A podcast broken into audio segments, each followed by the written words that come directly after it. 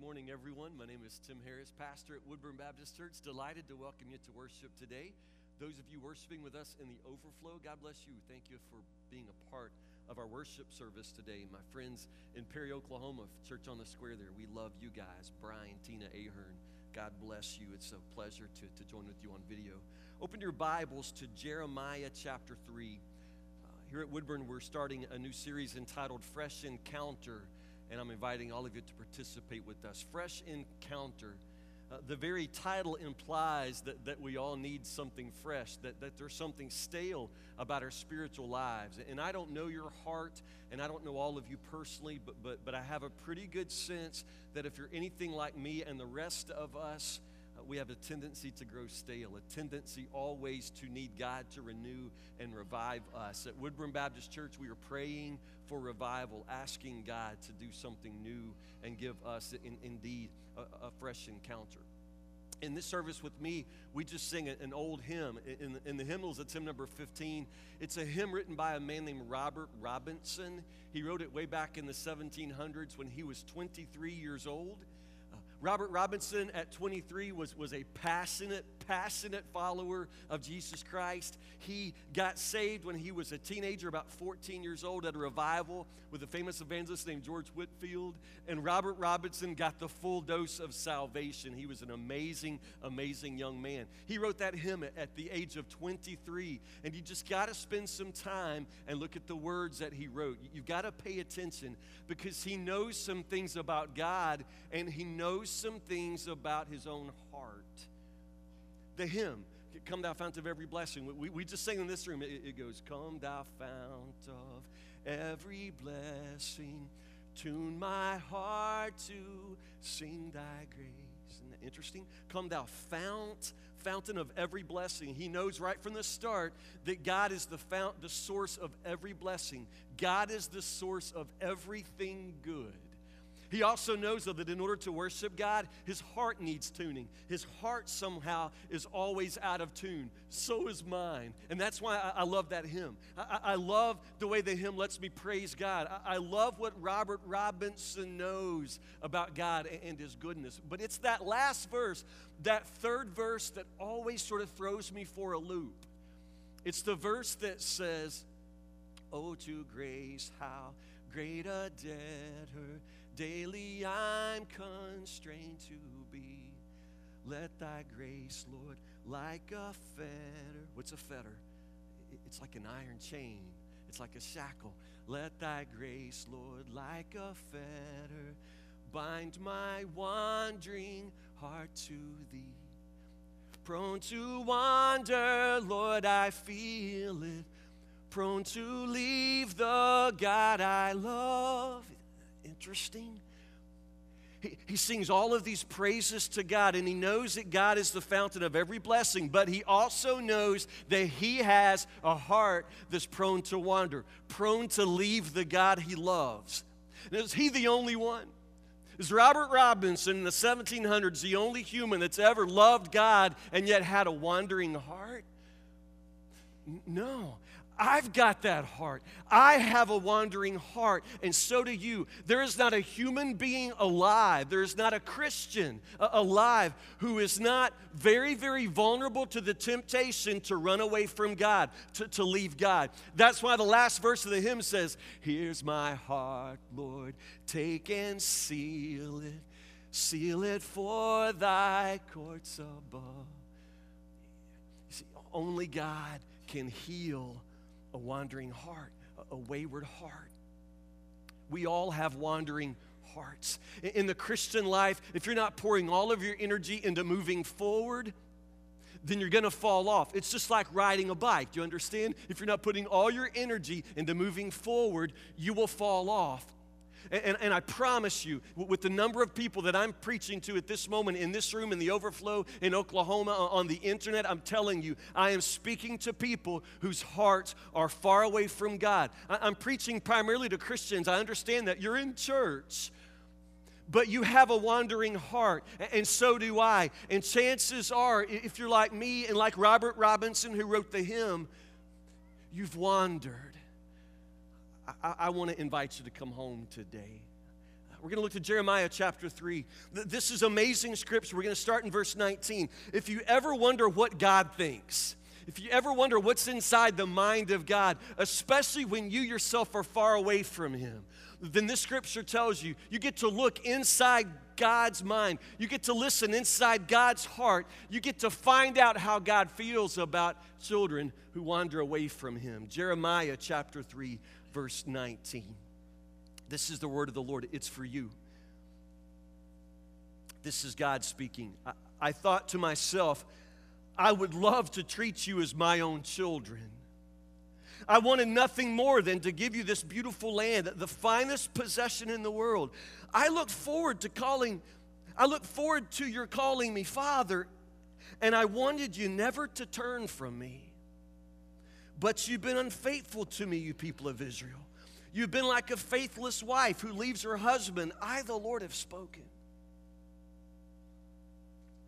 Voices are heard high on the windswept mountains, the weeping and pleading of God's people, for they have chosen crooked paths and have forgotten the Lord their God. My wayward children, says the Lord, come back to me. Come back to me, and I will heal your wayward hearts. Yes, we're coming, the people reply, for you are the Lord our God. Our worship of idols on the hills and our religious orgies on the mountains are a delusion. Only in the Lord our God will Israel ever find salvation. From childhood, we've watched as everything our ancestors worked for their flocks and herds, their sons and daughters everything they worked for was squandered on a delusion. Let us now lie down in shame and cover ourselves with dishonor, for we and our ancestors have sinned against the Lord our God. From our childhood to this day, we have never obeyed him. Take your seats.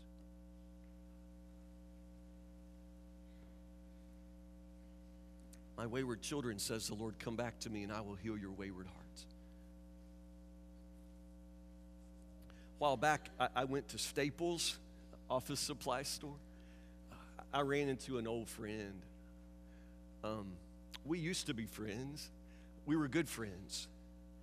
It, it's probably been uh, 25, nearly 30 years ago since we were friends. Um, in those days, uh, we were both doing Christian music. He used to write songs to the Lord that, that were amazing. Uh, he, he loved the Lord. He loved his wife. He loved his children he was a pretty amazing guy uh, and passionate for the Lord. That's just not who he is anymore. I, would still say he's my friend, but he doesn't want anything to, to do with me. It's not just me. He doesn't want anything to do with anybody who knew him back then. You see, the life that he lives now is, is completely different from the life he used to live. He divorced his wife, he abandoned his children, he abandoned the Lord to be honest. He, he just left the Lord. He's a cool dude now. I, I, I will tell you that. He's middle aged. Uh, he, he, he, he looks like a teenager. He tries to look like a teenager in some ways. Um, I saw him at Staples. We didn't even speak.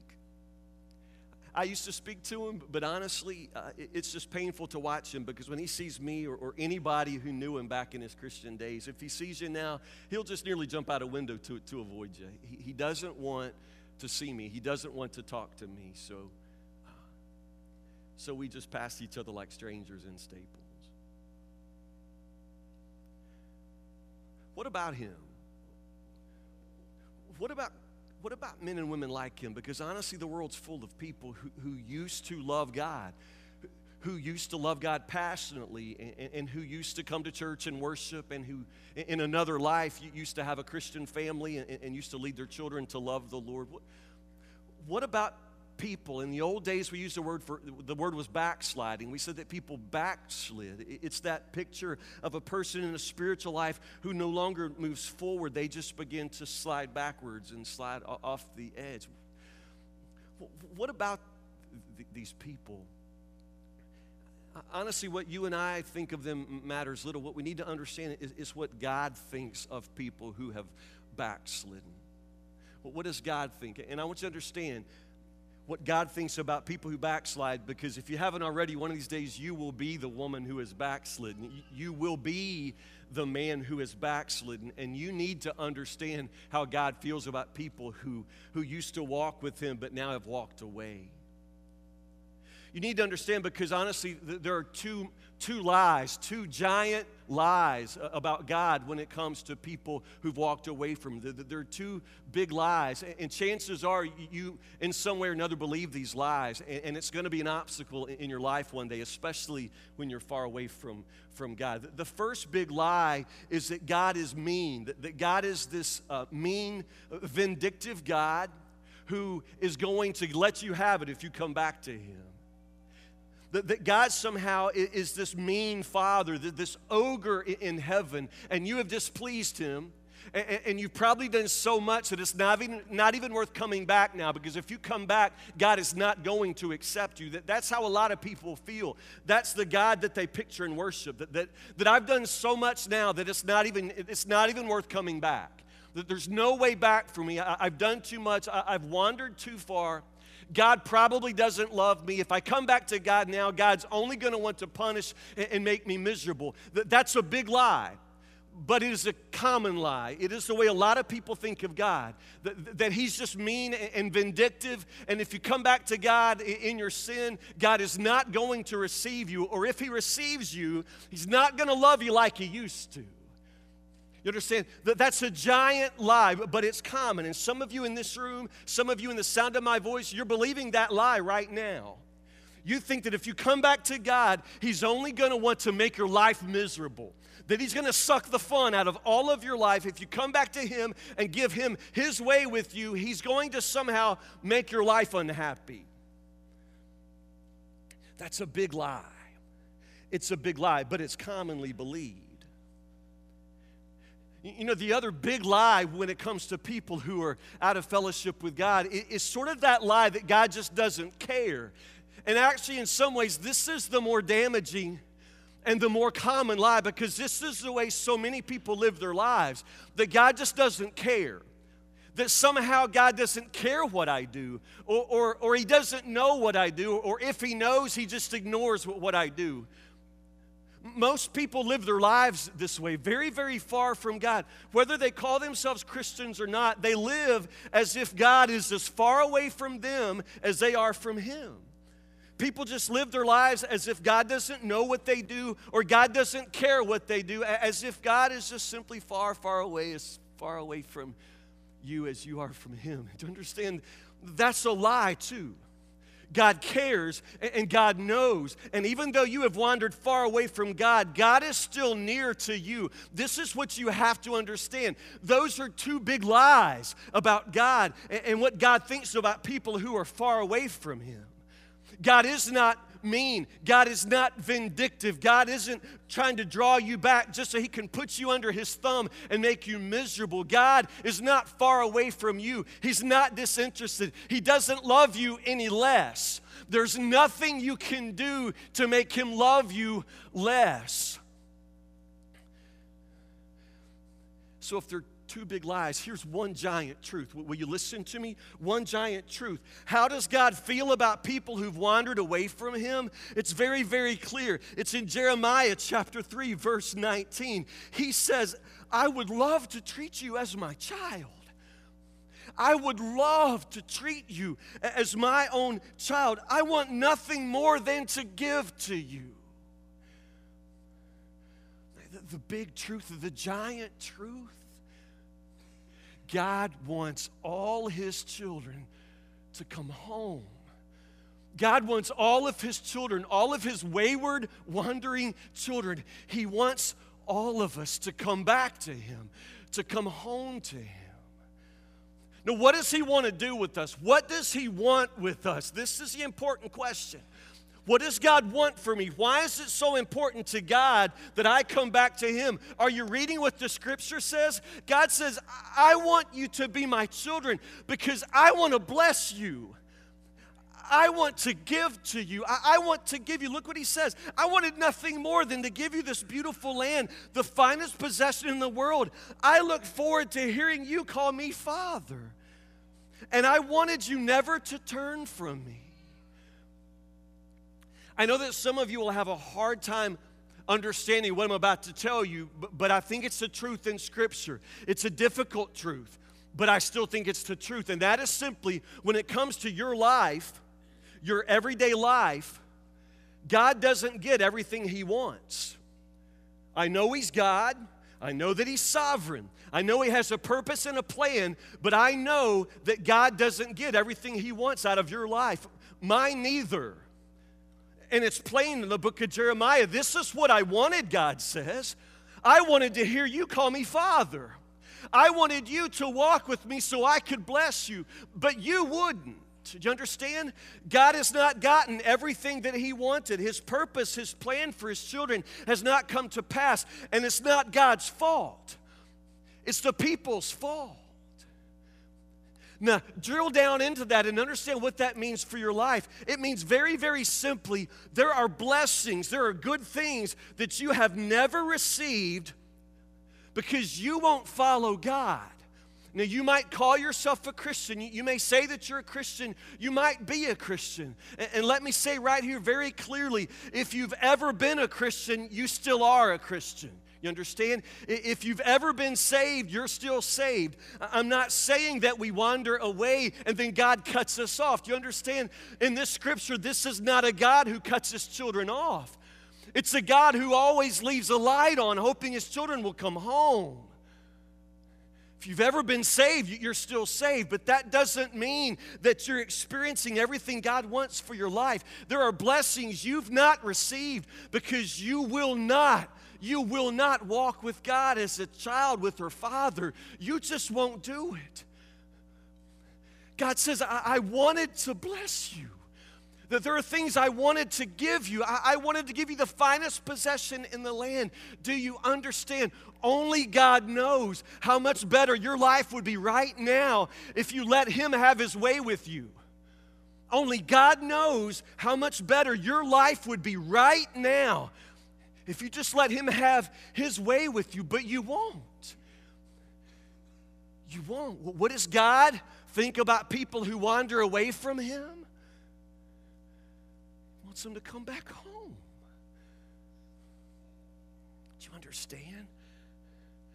Everything that's wrong with your life right now the, the, way the wheels have come off your marriage, the, the way your children ha- have wandered, the awful feeling you have when it comes to thinking about work, the awful distance you feel when, when it comes time to come to church, the, the coldness, the emptiness, the, the apathy that's in your heart right now. Don't you understand? These are symptoms of a heart that's wandered far away from God. It's not supposed to be this way. Did you understand? The, the marriage that you're locked in right now, the, the misery you're trapped in, don't you understand? That was not God's plan. That, that was not God's plan for you.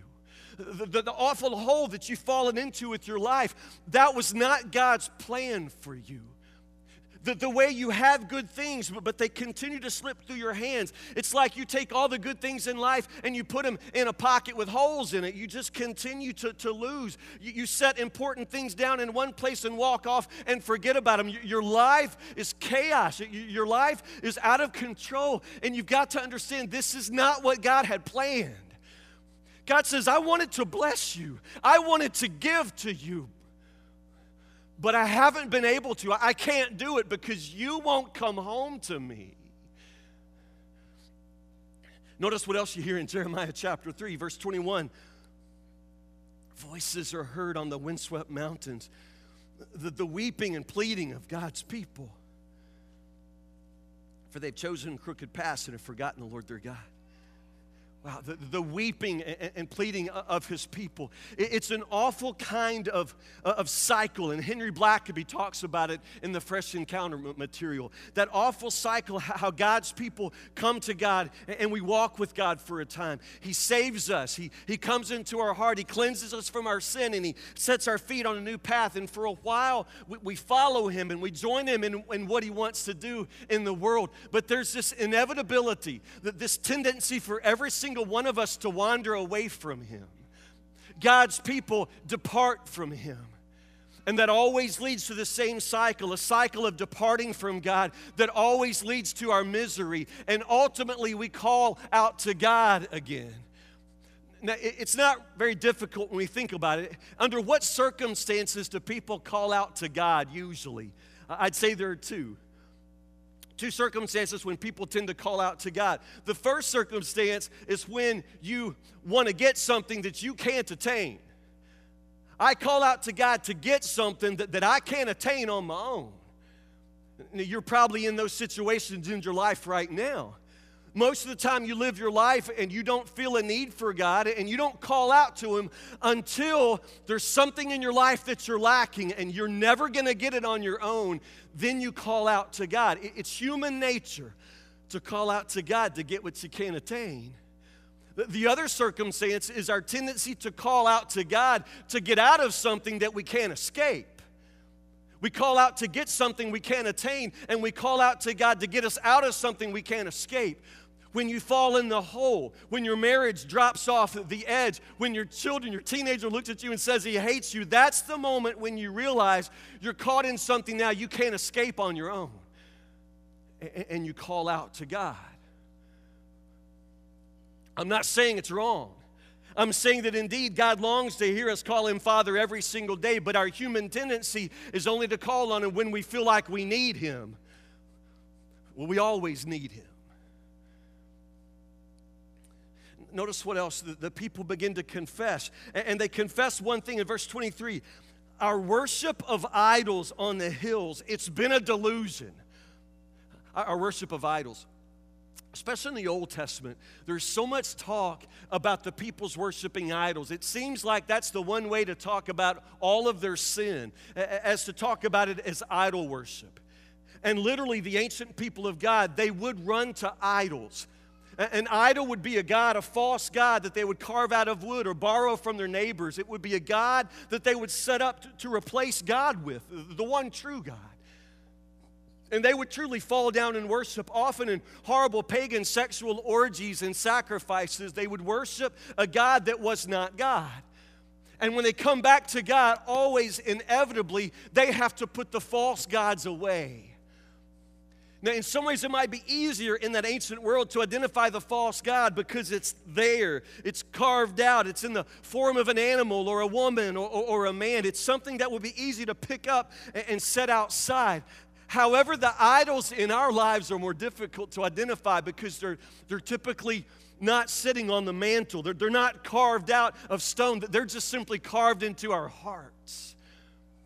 You see, an idol is anything that you set up to replace God in your life, and we all have a tendency to make idols. We all have a tendency to turn to something else to satisfy us. We, we turn to something else to, to gain for us the things that only God can give us. We turn to idols hoping that they will get us out of the things that we can't escape. An idol is anything that replaces God in your life. But there's nothing that can replace God in your life. That's why the people say, Are worshiping idols, it's a delusion. The, the idol will never, ever deliver to you what you pray for, it will never be able to satisfy you. Whatever you turn to, whether it's money or whether it's relationships or whether it's simply religious habits, whatever you put in that central place in your life, it cannot do for you what only God can do for you. It's, it's a delusion. That's why the scripture says the people have chosen crooked paths a, a, crooked path. You ever had a kid and you ever said to your kid, I tell you one thing, kid, you'll always have to learn it the hard way. Yeah. How many of you got that kid? Yeah. Man, oh, how many of you were that kid? Man, always got to learn the hard way. This is what the scripture's talking about. God says, My children always take a crooked path. Anybody ever driven to Monroe County? You ever been to Monroe County? Exactly how far away is Monroe County? You may not know this, it's kind of a secret, but Monroe County is only about four miles away. Why does it take days to drive there? Because the road is like this. You know, if we could straighten that out, we could step over into Monroe County. But the road is just so crooked. Do you understand? In your life, you always take the crooked way. You always have to go the hard way. You always choose that for yourself. And it is foolish. It's ultimately foolish. And God says, I don't understand it. My children always have to learn the hard way, they always take the crooked path. Some of you right now are on the crooked path honestly, you can sort of see where you want to go and you know what God has for you. And, in your heart, you want to go there, but, but you will not simply return to the Lord and let Him lead you down the straight path. You continue to choose your own crooked path. Let, us just stop right now. I, want us to talk real honestly. I want you to look inside your heart. How would you know? If you wouldn't already know, how would you know if you are that heart that is departed from God, that, that you're that person who's prone to wander and leave the God you love? How, how would you know if right now you've wandered from Him? Let's do a little diagnosis. Uh, open up your heart before God and, and think with me. The, the first question I would ask is, is What's the level of satisfaction or, contentment in your life? Now, I'm not talking about your circumstances. We all have bad circumstances. Some of you in this house right now are going through incredible t- trials. I, I understand that. But I'm talking about something deeper than your circumstances. I'm talking about your satisfaction level, your contentment level. Well, the most famous verses in all of Scripture is Psalm 23, verse 1. It says, What? The Lord is my shepherd, I shall not want. What does that verse mean? It means because the Lord is the one providing for me, because the Lord is my shepherd, I have everything I need. I have everything I need. The, the real mark of belonging to God and the mark of walking closely with God is contentment. I have everything I need. I don't have to turn to alcohol. I don't have to turn to medication or, or, drugs. I don't have to turn to other people. I don't have to turn to any other source because the Lord is my shepherd. The Lord is my source. I have everything. So, so the first step is just to look at the satisfaction level. How desperate are you? How empty are you? How unsatisfied are you? It's an important spiritual sign. I think the next important thing to look at is, is your focus. Turn to 1 Timothy chapter 6, verse 10. 1 Timothy chapter 6, verse 10. Probably the biggest problem with, with many of us, not all of us, but many of us, is that we tend to shift our focus from spiritual things to material things. This is especially true in our culture with, with, with, people like us who honestly are very wealthy. I, I know that some of you feel less wealthy than others, but, but compared to the way many people in the world live, everyone in this room is very, very wealthy we shift our focus from spiritual things to material things, and that always, always leads us away from God. Jesus says you cannot serve two masters. Either you will hate the one and love the other, or, or love the one and hate the other. But, but you cannot serve two masters. You cannot serve both God and money, Jesus says. Paul says in 1 Timothy chapter 6 verse 10, the love of money is the root of all kinds of evil. Listen, and some people craving money have wandered away from the true faith and pierced themselves with many sorrows. Even in Paul's day, one of the primary things that drew people away from God, that would make people wander away from their faith, is that fascination, that focus on material things, that, that focus on money and, and, and, and cell phones and, and gadgets and, and cars and computers and and large screen televisions that focus on material things, all the things you can't take with you, understand? They will cause you to wander away from the faith. You cannot focus on material things. Wendy Metter, who is a, friend of ours, a missionary to Brazil, says that the biggest difference, they've been out of the country now for six or seven years. She says the biggest difference, and it's a striking difference of our culture since she's gone and now come back, she says, is that now everybody she sees, everybody she sees everywhere, walks around staring at a phone. You know, if you had been away and you come back and you see the way people walk, you know, nobody talks on a phone anymore. We walk around and stare at it. You know, that's got to be some sort of idolatry. That's got to be some sort of incredible heart shift when people can't put it in their pocket and walk. Put it in their pocket and be with people, the people that you're actually in the room with. You understand? We focus on material things now. The TV shows we watch are all about homes and, food. It's all about fleshly pleasures. Our focus has shifted. And Paul just reminds us that when you shift your focus from spiritual things to material things, you will inevitably wander away from the true faith. So, so, where's your focus? Is it on spiritual things, the things money can't buy, or do you continue to focus your energy on all the things money buys? Whether you have money or not, where's your heart? Jesus says, because where your treasure is, that's where your heart will be also. Galatians chapter 5, verse 16. Turn with me. Galatians chapter 5, verse 16. The other just heart check here is to look at the sin in your life. Yes, I'm a Baptist preacher. Yes, I'm going to talk about sin. We've got to talk about sin. Now, some of you are believers and you've walked with Christ for years, but you've wandered. And one of the one of the primary ways that you can tell that you've wandered is that you've begun to do things that five, ten years ago you wouldn't have done. You've begun to allow things into your home that used to you wouldn't have allowed in your home. You now let words come out of your mouth that, that when you were closer to God, you would have never said. You now have a relationship with your spouse that, that is so broken and polluted because honestly, five or 10 years ago, you wouldn't have let the things come between you that are now between you and your spouse. You've wandered from God, and one of the primary ways to see that is to look at the sin in your life, the sin that you become very, very comfortable with. Notice what Galatians 5 16 says let the Holy Spirit guide your lives, then you won't be doing what your sinful nature craves. It's plain. If you're walking in the Spirit, if you're walking close to God, you won't be doing the things that sinners want to do. You won't be doing these things. So, if in your life you're doing these things, if your life looks just like every other non Christian life of the kids at school, there's something wrong with you. You have wandered away from God this past week, there was that gigantic cruise ship that, that sunk off the coast of, was it Italy? Have y'all seen the pictures of that?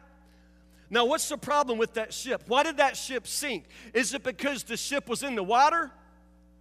No, it's because the water got in the ship.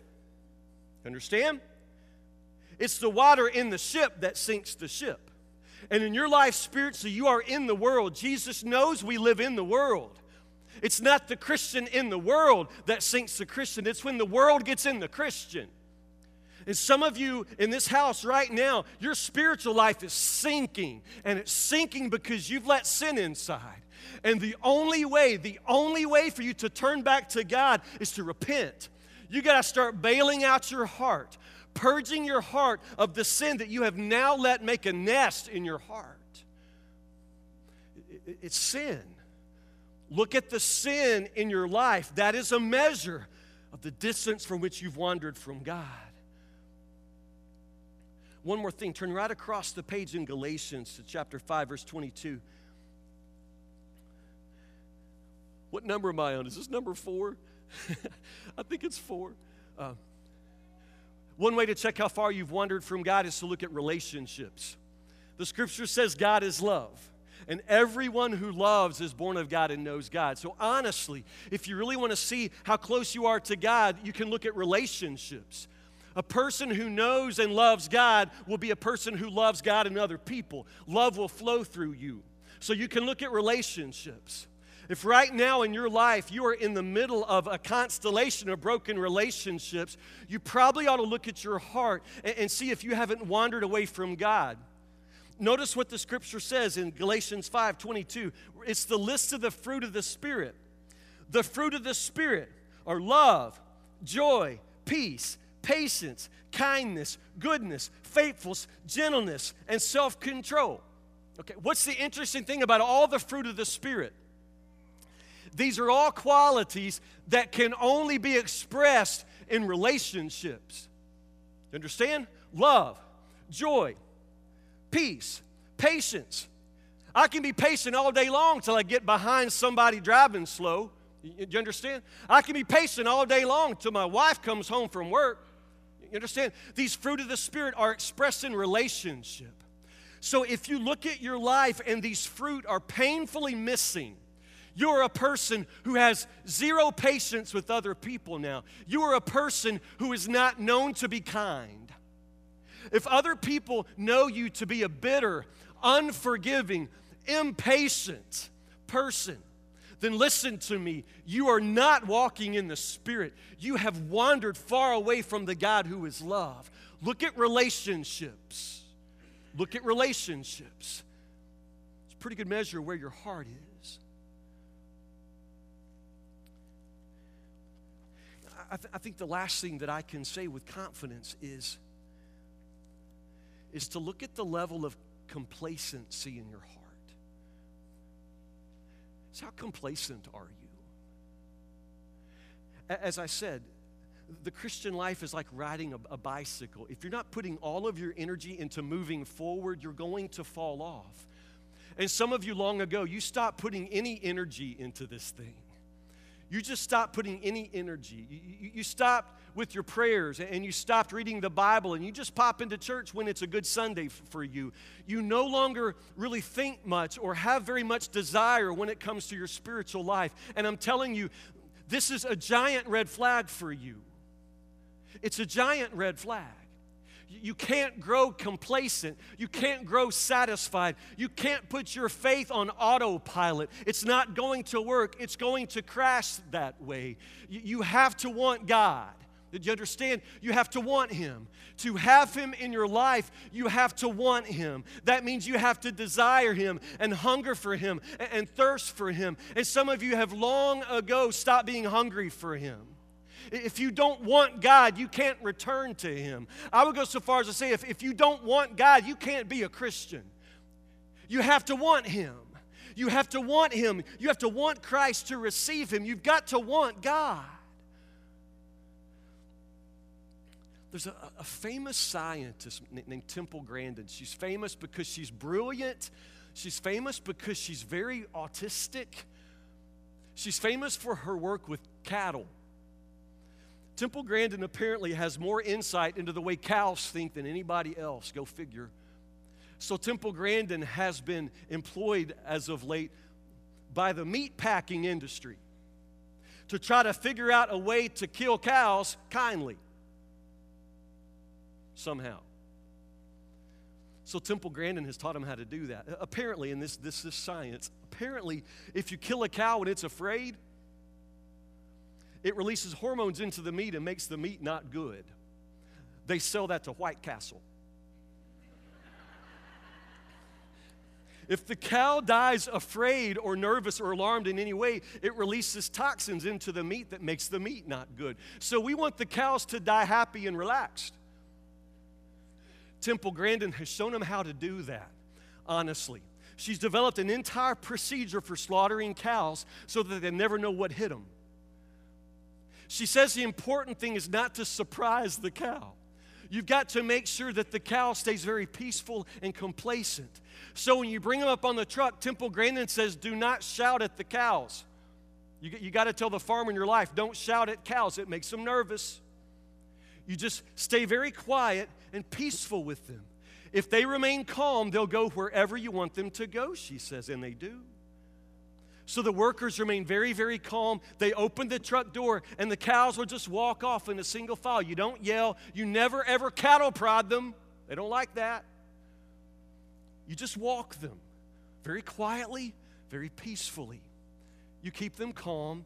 You don't let them know that anything is happening. She has designed pathways so when the cows walk, it gets increasingly more narrow.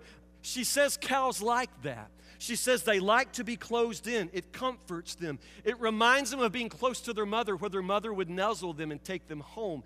And so the pathway gets more and more narrow, and the cows enjoy that, and they walk slowly and peacefully, and they don't even know when a conveyor belt comes under them and picks them up off the ground.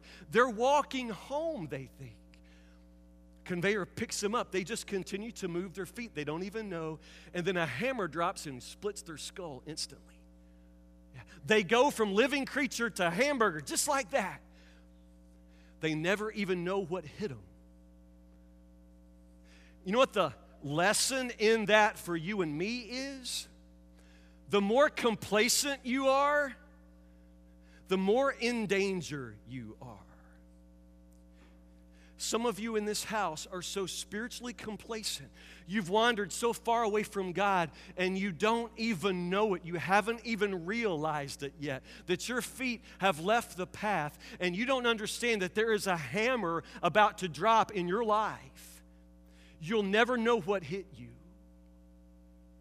The more complacent you are spiritually, the more in danger you are.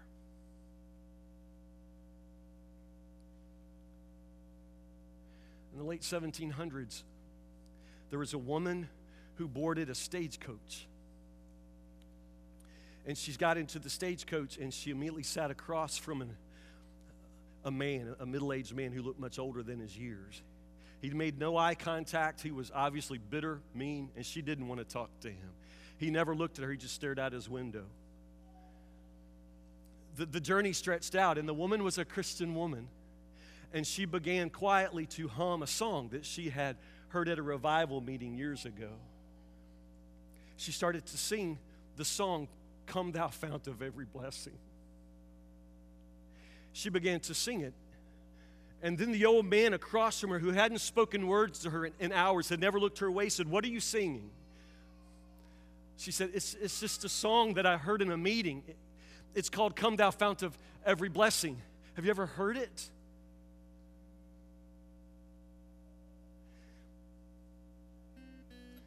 The old man just crumpled into tears and he said, Heard it. I wrote it. It was Robert Robinson. The man who said in the hymn, Jesus sought me when a stranger wandering from the fold of God. That man who knew that God was a fount of every blessing, and he, and he wrote that song. He said, Come, thou fount of every blessing, tune my heart to sing thy, thy grace. It was that man. It was the man who said, prone to wander, Lord, I feel it. Prone to leave the God I love. He said, heard it, woman, I, I wrote it. And then he said, I would give anything. I would give anything to feel now what I used to feel then. Robert Robinson died at the age of 55, a bitter man, far from God. Why? It's so sad. Why? Because all he ever had to do was come home. All he ever had to do was, was come back to God. Notice what the scripture says, Jeremiah chapter 3. What does God say? My wayward children, says the Lord, come back to me. Just come back to me, and I will heal your wayward heart. Just come back to me. To understand, there are things that you can do, choices that you can make, and, and things you can't do, and choices you can't make. And the one thing you can't do is heal that heart of yours, that heart that wanders, that heart that won't forgive, that heart that gets bitter, that heart of yours that continues so prone to wander away from the God you love. You can't heal that heart. You can't stop that heart from wandering. But what you can do is bring that heart back to Him. Come back to Him because He can heal a wayward heart. When Robert Robinson was young, he prayed, prone to wander, Lord, I feel it, prone to leave the God I love. So here's my heart, Lord. Take and seal it. Seal it for thy courts above. Come back to Him. Come home to Him. Only He can heal your wayward heart.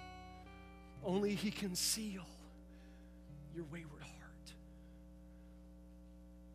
Pray with me.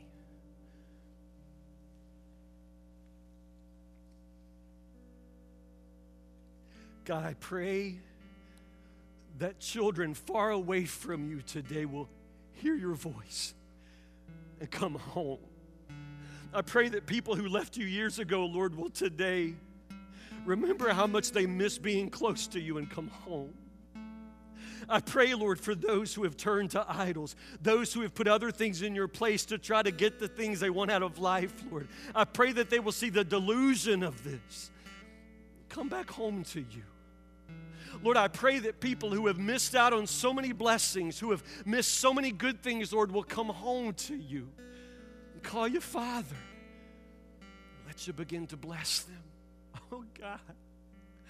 I pray for every heart prone to wander that our hearts will come home to you today. Oh, God. May all of your children